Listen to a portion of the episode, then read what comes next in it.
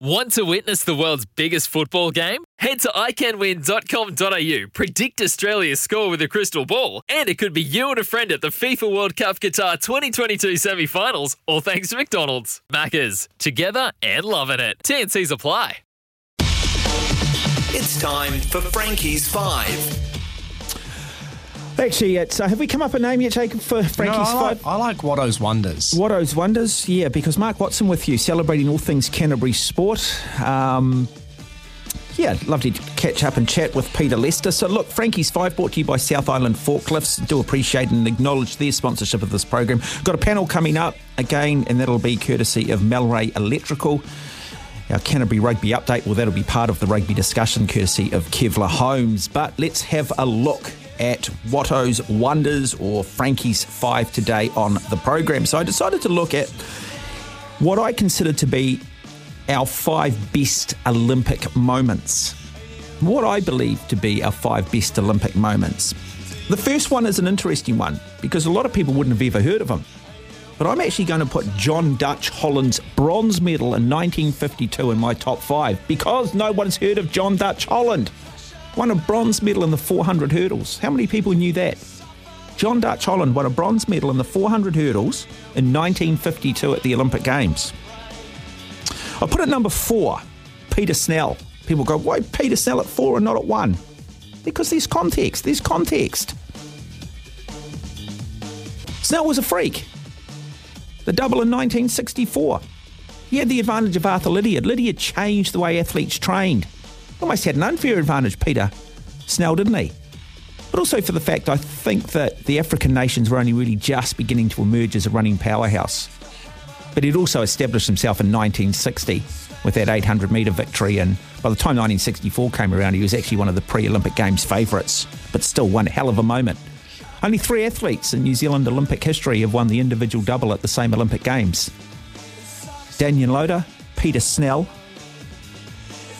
and most recently, Lisa Carrington. Third, I have put Danyon Loader, and I've put the double of 1996. Often when I'm asked about Danyon Loader, I put Danyon up there uh, as our greatest Olympian alongside of Peter Snell. People go, why? People forget the silver medal that he won in 92 in the butterfly. But if you go to the Olympics in the first week, the biggest sport is swimming. Sport in the 1990s was well and truly global, well and truly commercialised. Every major nation in the world has a swimming program. And he won the two glamour events, the two and the 400 free. And to bring some context to it, Ian Thorpe in 2000 didn't manage the double. He finished second to Van den Hoogenband in the 200. It took him another four years to win the 2 and 400 double. And also Loader trained by himself in Dunedin at 4.30 in the morning in a crappy pool pretty much on his own. Remarkable athlete. But perhaps because he didn't have the personality of, say, a Sarah Ulmer, I think he was maligned and I think he was marginalised. The fact that he is not knighted when other Olympic athletes have been, I think, is a disgrace. Right, let's move on to number two. Yvette Williams, long jump 1952. First female Olympic champion from this country in the long jump, one of the premier track and field events from little old New Zealand. No real opportunity at that time to travel overseas, compete internationally on a regular basis. And then the number one Olympic medal for me, John Walker, 1976, because he had to endure the boycott. 26 African nations boycotting the 1976 Olympics because the New Zealand All Blacks travelled to South Africa. So New Zealand was the focal point of the boycott. Walker was then the focal point within the New Zealand team. He had to wait the entire games. He was number one in the world. He was expected to win. He had to deal with all of that peripheral. And he goes on and wins that 1500 metre final. So they are Watto's, what do we call it again?